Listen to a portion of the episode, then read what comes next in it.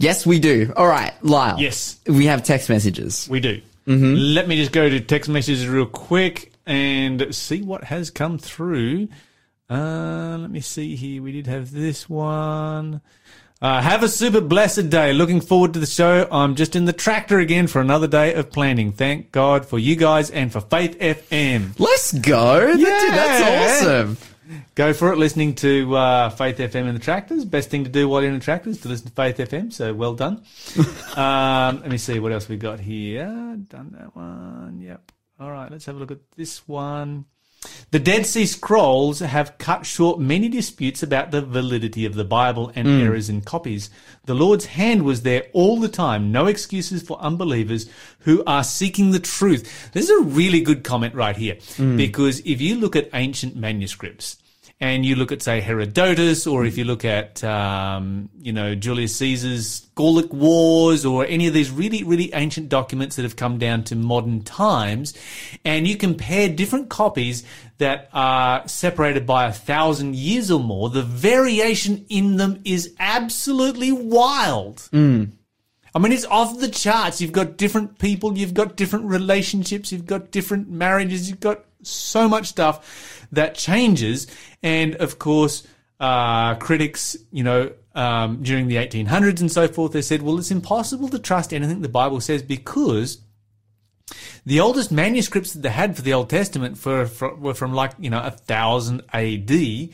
and uh, they're saying, well, you know, these are manuscripts that were written way, way back during the time of Moses.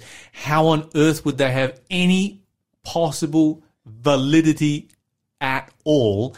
And then they discovered manuscripts that were two thousand years older than that, and put them beside the ones they had, and they were word for word perfect hmm. you know, just a slight punctuation mark here or there, but nothing of any significance in difference whatsoever at all. And some people are going, wow, those scribal rules worked really, really well. I would say, no, wow, this is a book that was supernaturally preserved. Yes. Because it doesn't matter how good your scribal rules are, without supernatural preservation, you are never going to be able to get that level of accuracy over that many years without the Chinese whisper starting to work its way in. Also because like the Bible was such a heavily persecuted book Yes. itself. So Yes. destroy, like, you know, no one was going out of their way to get rid of the, the history of, you know, the Gallic Wars or anything like that. No. Whereas people were constantly trying to destroy the Bible pretty much for the last 2,000 years. And this is what you've got. Why would you have a motivation to change the, the history of the Gallic Wars? Right? like, you, you don't. But if when you look at all of the different Jewish sects, mm-hmm. and then you look at, look at all of the different Christian sects, and every single one of them, they all want to have, you know, the Bible favor them. Yeah. And we even see that today where you have, you know, some uh, churches that, well, like, we're, we're going to make our own translation of the Bible. Mm. You know, whenever a church comes along and is like, we're going to have our own translation of the Bible, it's like, yeah, no, I'm just super sus. I am super sus of that right there. I don't need to go there. Um, but when you, and, and, and, but you've got so many groups, Mm. so many religious sects that are prepared to, you know, to, to, to, to lay down their life for what they believe. They have a lot of motivation to bring in changes. Nobody's, nobody cares about the Gallic Wars. It's history. Why change it? And it's been changed tremendously. Mm. Uh, but when it comes to the Bible, there is so much motivation to change. You know, just change a little comma, a little thing here, there, and everywhere, and you can change the meaning of something to suit yourself. Mm. And yet that didn't happen. So, Only supernatural divine intervention could ever uh, produce anything I like guess that. the other point that people bring up though, it's like even though it's so preserved, even though we have all these things, the claims that the Bible make are so wild and fantastical and whatnot that, you know, can it be trusted? And that's what we're doing here today, talking about the Bible to look at those claims, to see what the Bible says. Absolutely. Can the Bible be trusted? The Bible can be trusted. Most assuredly. All right, so I think that's all we've got for text messages right now. Uh, let's go to uh, Genesis chapter 12. We're going to go to Genesis chapter 12. I double checked that. right. Genesis chapter twelve. Taking a little bit, man. We're just kind of jumping all over the place here. We are because and this is the thing with this is the thing with the book of Genesis is that you've got the covenant with Abraham is repeated in a number of different places, and so um, to get a full picture of it, you've got to look at a whole bunch of different passages. So we're going to look in uh, Genesis chapter twelve and see what uh, the Bible talks about here. Verse one and two. Genesis chapter 12, verse 1 and 2, the Bible says, The Lord had said to Abraham, Leave your native country, your relatives, and your father's family, and go to the land that I will show you. I will make you a great nation. I will bless you and make you famous, and you will be a blessing to others. Okay, so the, the uh, covenant comes in three stages. This one reveals uh, the first stage of that covenant, where God makes an approach to Abraham, gives him gives him a command and then a promise.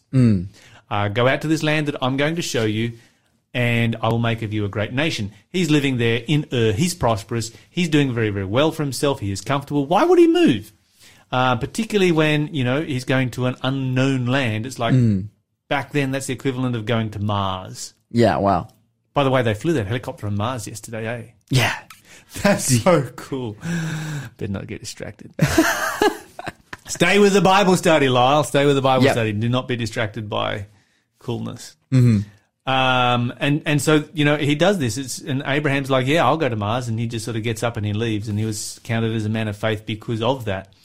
And, uh, um, and, and then you've got, you know, more things that come into, um, that, that become a feature of this whole covenant as you work your way through it. And so you've kind of got, well, you've got, you know, God's approach to man, then you've got the call to obedience, and then the promise. So those are your, your three broad um, aspects of the covenant. We're going to look at it more deeply. Let, us go over to Genesis chapter 15 now. We're actually going to start here in verse one and um, we, we can kind of pretty much do the whole chapter because the whole chapter is, you know, God comes in, in, in Genesis 12, He comes in Genesis 15, He comes in Genesis 17. Um, so many different places where God is repeating this covenant with Abraham. But let's look at it in chapter 15. Why don't you start for us there? Uh, give us the first, you know, two or three verses. The Bible says in Genesis chapter fi- 15 and verse 1, Sometime later the Lord spoke to Abram in a vision and said to him, Do not be afraid, Abram, for I will protect you and w- your reward will be great. But Abram uh, replied, O sovereign Lord, what good are all your blessings when I don't even have a son? Since you've given me no children, Eliezer of Damascus, a servant in my household, will inherit all my wealth. You have given me no descendants of my own, so one of my servants will be my heir. Okay, so yeah, your translation puts it a little bit differently. Mine sort of says, Abraham said, Lord, what will you give me, seeing I have, seeing I go childless? And the steward of my house is this Eliezer of Damascus. And so in the King James Version, it kind of, you have Abraham, he's kind of asking a question and implying rather than stating, uh, what position Eliezer would, um, would hold in that particular household at that particular time as his heir, seeing as he doesn't have a son. You're listening to Faith FM, positively different radio.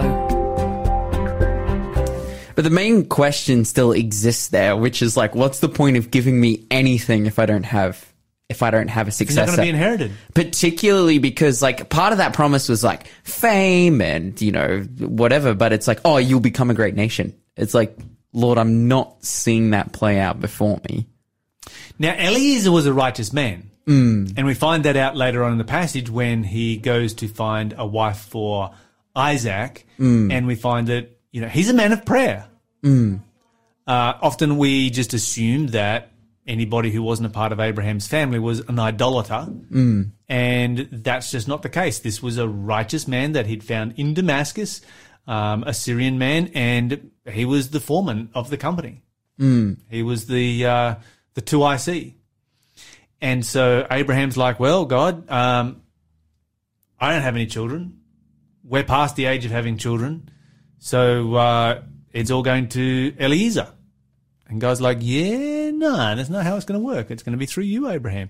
Which is interesting, you know, when we look at it in the context of the interview that we just had with Baran, where the whole um, story of Abimelech comes in, where you know um, it, it, it, appears that you know if there's going to be this uh, miracle child that turns up, you know somebody might be able to turn around and say, well, you know that was um, uh, Abimelech's child because you know Sarah got married off to Abimelech, and this is why God intervenes and God says to Abimelech, if you don't get rid of this woman, you're a dead man.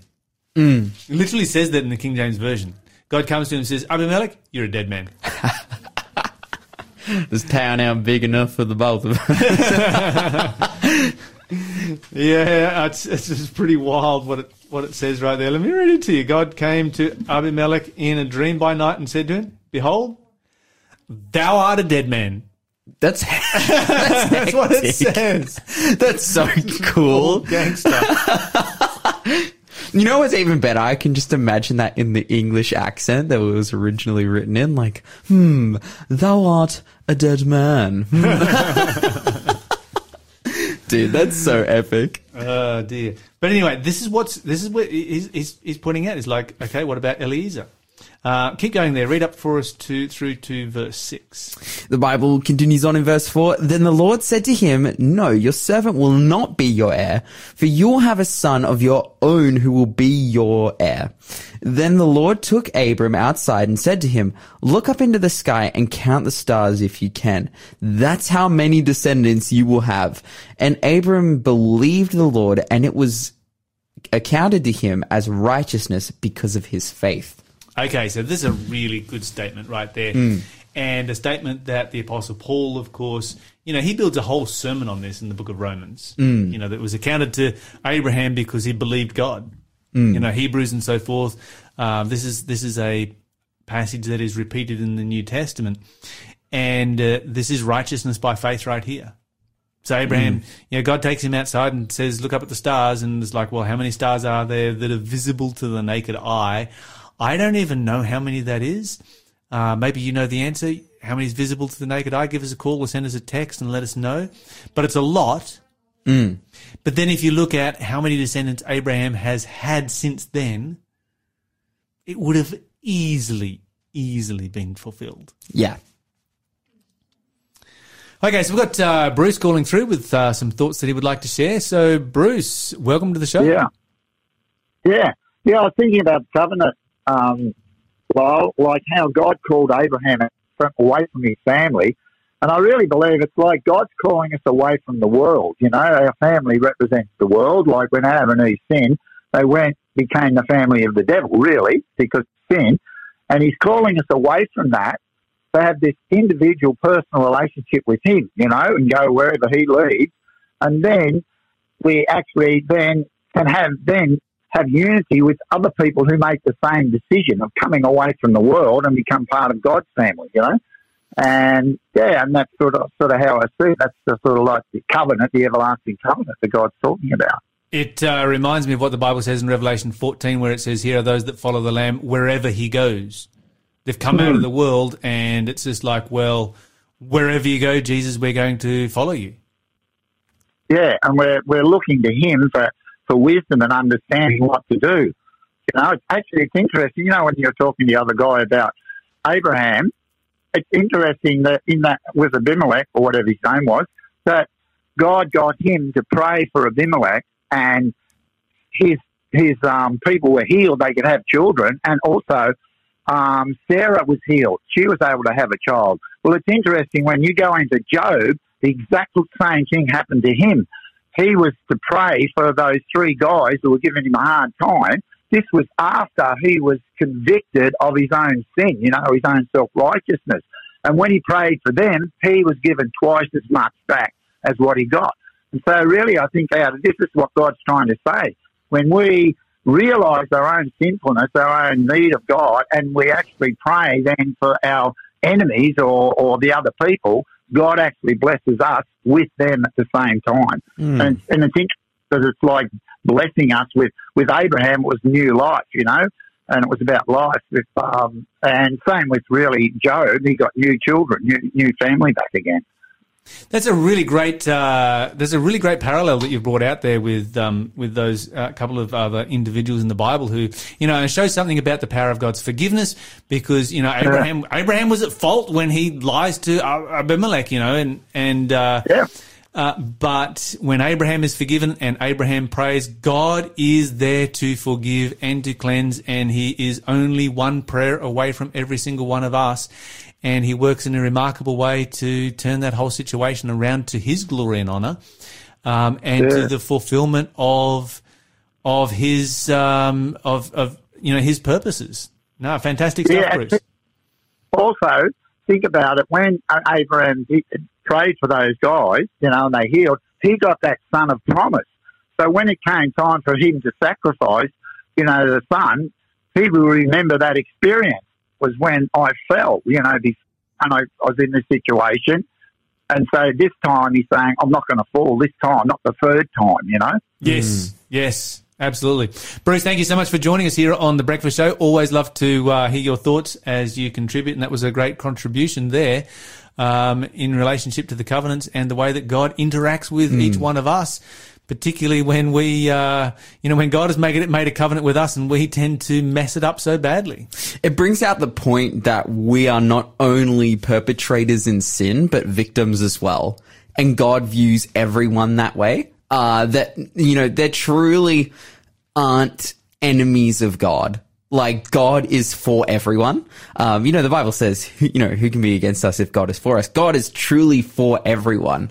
Um, the, the reality is, is just whether we choose him or not. Um, but yeah, it's a lovely point that like, well, we don't need to build barriers to other people and, and sh- we like, we need to shun the ideals of the world, but not the people who are caught in it. And that's kind of who Abraham is and what he represents, that he comes from the world, like being called out of Ur wasn't, wasn't necessarily a call out of false religion, even though he would have been practicing that. It wasn't necessarily, um, yeah, a call away from evil, but a call away from just the world, the world as it was without that influence of God into, you know, uh, creating this nation that he would go on to create, uh, through his seed. I really liked what Bruce said about you know the power of intercessory prayer and the way that you know both of these individuals were called to a ministry of intercessory prayer for their enemies. Um, because even though Job's friends were his friends, they were still his enemies. Um, Abimelech was somebody who Abraham was afraid of. So we can class them as em- enemies. And the Bible says that we are to pray for our enemies. And here, the, you know, you find that in both these situations, the enemies were blessed, but the person who does the praying was blessed the most. And when we pray for our enemies, we are the ones who are blessed the most. 100%. Yeah, some really good thoughts there. Um, great stuff. Okay, where did we get up to? I'm, I, just, I think we, we got to verse six. He, uh, Abraham he believed, in the Lord, and, it, was, counted, to righteousness. That's right. So we've got this whole um, example coming through here of righteousness by faith. Yes. And a lot of people say, oh, you know, righteousness by faith is a New Testament concept. No, this is an Old Testament concept. Salvation by Genesis. faith. Yeah, this is Genesis. You know, Noah, Noah received grace in the eyes of the Lord. Grace starts very, very early on. The concept of grace is right there in Genesis chapter 3 when the first covenant is made with Adam and Eve right at the very beginning. Grace and faith in God are critical to our salvation all the way through. You're listening to the Breakfast Show podcast on Faith FM. Positively different. and uh, we're going to get back into our Bible study. We've got a very strange kind of uh, um, situation that takes place here as a part of this particular covenant. So let's go to Genesis chapter 15 and let's pick the story up here. Um, in verse 8. But Abram replied, O sovereign Lord, how can I be sure that I will actually possess it? All right, so what does God say? He says in verse 9, the Lord told him, bring me a three-year-old heifer, a three-year-old female goat, a three-year-old ram, a turtle dove, and a young pigeon. Okay, so a selection of sacrifices. Mm. Uh, okay, any, yes, keep going. So Abram presented all these to him and killed them. Then he cut each animal down the middle and laid the halves side by side. He did not, however, cut the birds in half. Some vultures swooped down to eat the carcasses, but Abram chased them away. Keep going. The sun was going down. Abram fell into a deep sleep, and a terrifying darkness came over, came down over him. Then the Lord said to Abraham, "You can be sure that your descendants will be strangers in a foreign land, where they will be oppressed as slaves for four hundred years. But I will punish the nation that enslaves them, and in the end, they will come away with great wealth." As for you, you will die in peace and be buried at a ripe old age. After four generations, your descendants will return here to this land, for the sins of the Amorites do not yet warrant their destruction. Okay, so if we if we work our way down through this uh, as, as, as kind of a different kind of a sacrifice that you've got here, um, and uh, you've got God, you know, continues to speak to Abraham or Abram as he's called in this passage. He adds some things to the covenant. He adds some promises to the covenant here, hmm. doesn't he? A time prophecy. Yes. This would be incredibly. You would uh, you would think this would be encouraging for the Israelites when they were in captivity. Hmm. What you find is a little bit strange is that they have this particular promise that is given to them of God, and it's given to Abraham. They go into Jewish captivity and they forget the promise. Hmm.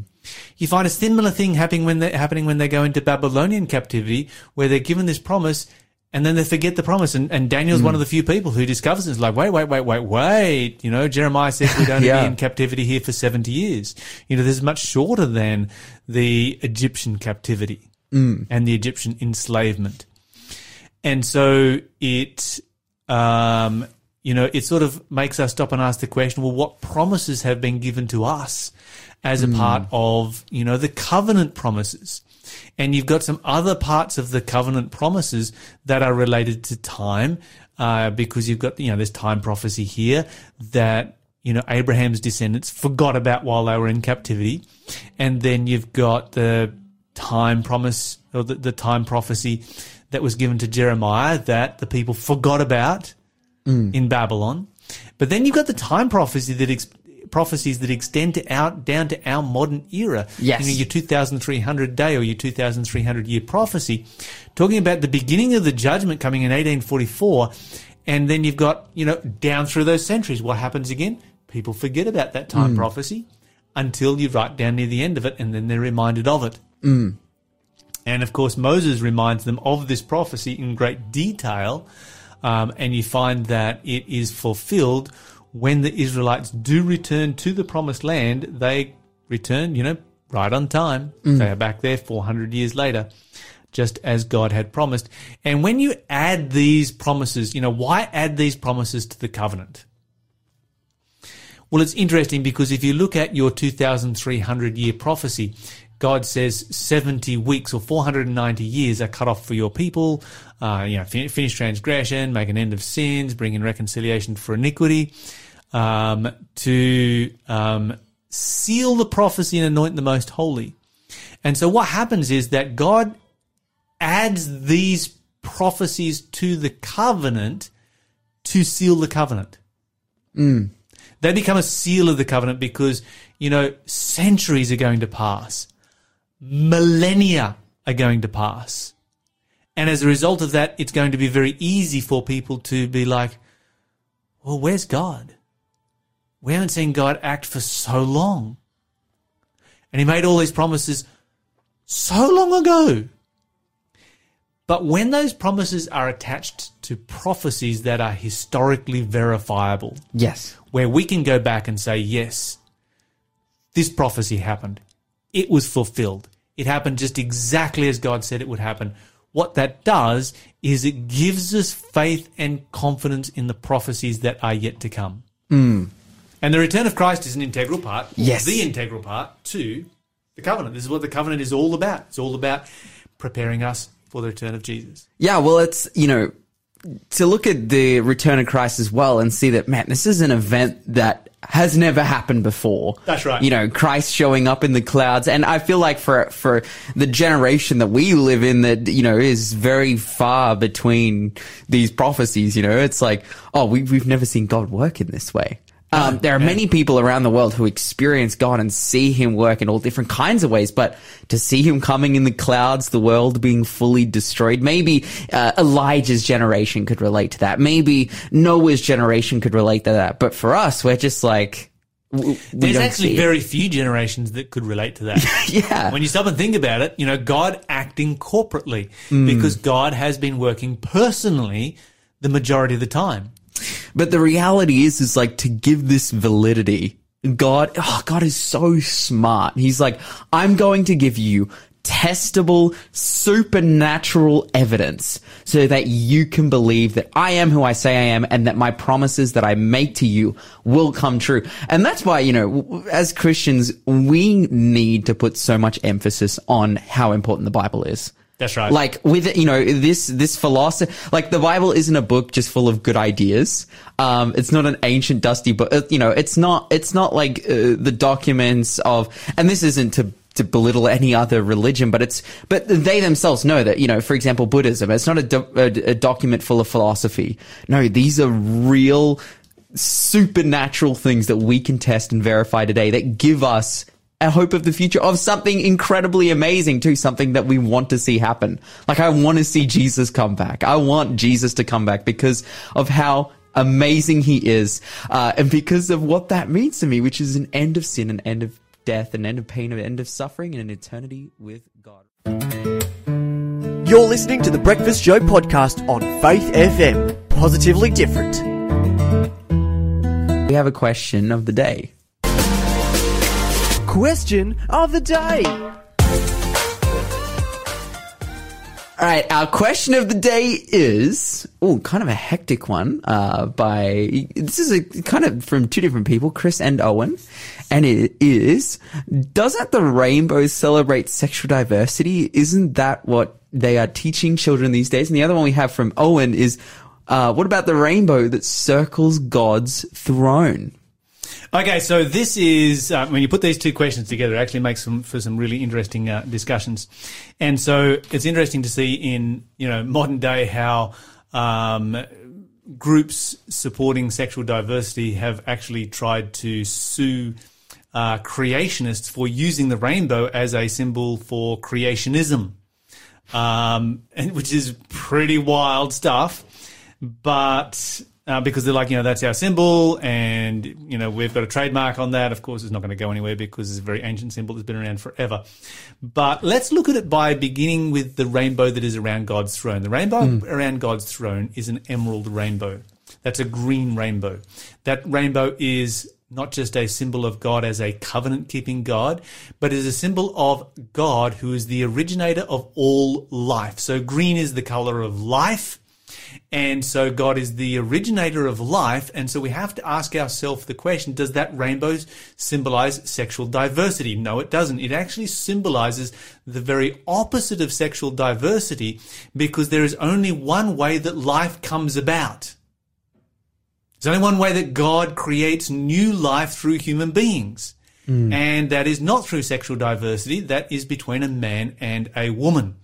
So, you know, to choose the rainbow is actually the wrong symbol to choose if you want to choose a symbol of sexual diversity because the rainbow is a symbol of life and life does not come from sexual diversity. Life only comes from uh, one kind of way of, of, of doing sex. Now, when it comes to uh, the multicolored rainbow, and of course we find that you know back in Genesis chapter nine, where God says, "You know, I set my bow in the cloud. This will be a sign between me and you that I will never flood the uh, destroy the earth by a flood again." Okay, so here what God is doing is He is proclaiming Himself as the Creator God. So what kind of a symbol is this that He is actually using when He proclaims Himself as the creator God. Well, he's creating, he's proclaiming himself as the creator God who created this world, who created life, and who created our ability to be able to reproduce as a part of that creation. And a creator God who created man and woman, A creator God who created man and woman being married and having children and populating the earth. That's what the rainbow actually symbolizes. Uh, it actually symbolizes the complete opposite of what it is commonly used as a symbol today. It's interesting that the uh, that the rainbow was not first um, you know taken by the gender diversity group. It was first taken by the New Age. So New Age was using the rainbow as a symbol um, of spiritualism for decades before it was taken over by the uh, the group promoting sexual diversity. Now, does the rainbow symbolize diversity? Of course it does. It's got lots of different uh, colors in it, and what it is showing that God is a lover of diversity within what he has created. And so, if you're going to talk about sexual diversity, you know, sex is one of those things that God has created for human beings to enjoy within the marriage covenant, and there are lots of different ways of enjoying it within the marriage covenant. There are actually few things in the Bible that says that are prohibitions on this. And so God loves us, He cares for us, and, you know, He wants us to enjoy sex. Sex is a great thing. God is super positive about sex. In fact, there's an entire book in the Bible that is dedicated to sex and having a great sex life, a book, a book of essentially what is erotica in the Bible. It's called the Song of Solomon. And that's why God puts it there, because God is concerned, you know, sex is a major part of what it means to be a human being. And so God gave us a whole book on how to have a good sex life. Thanks for being a part of the Faith FM family. Join our community on Facebook or get in touch at 1 800 Faith FM.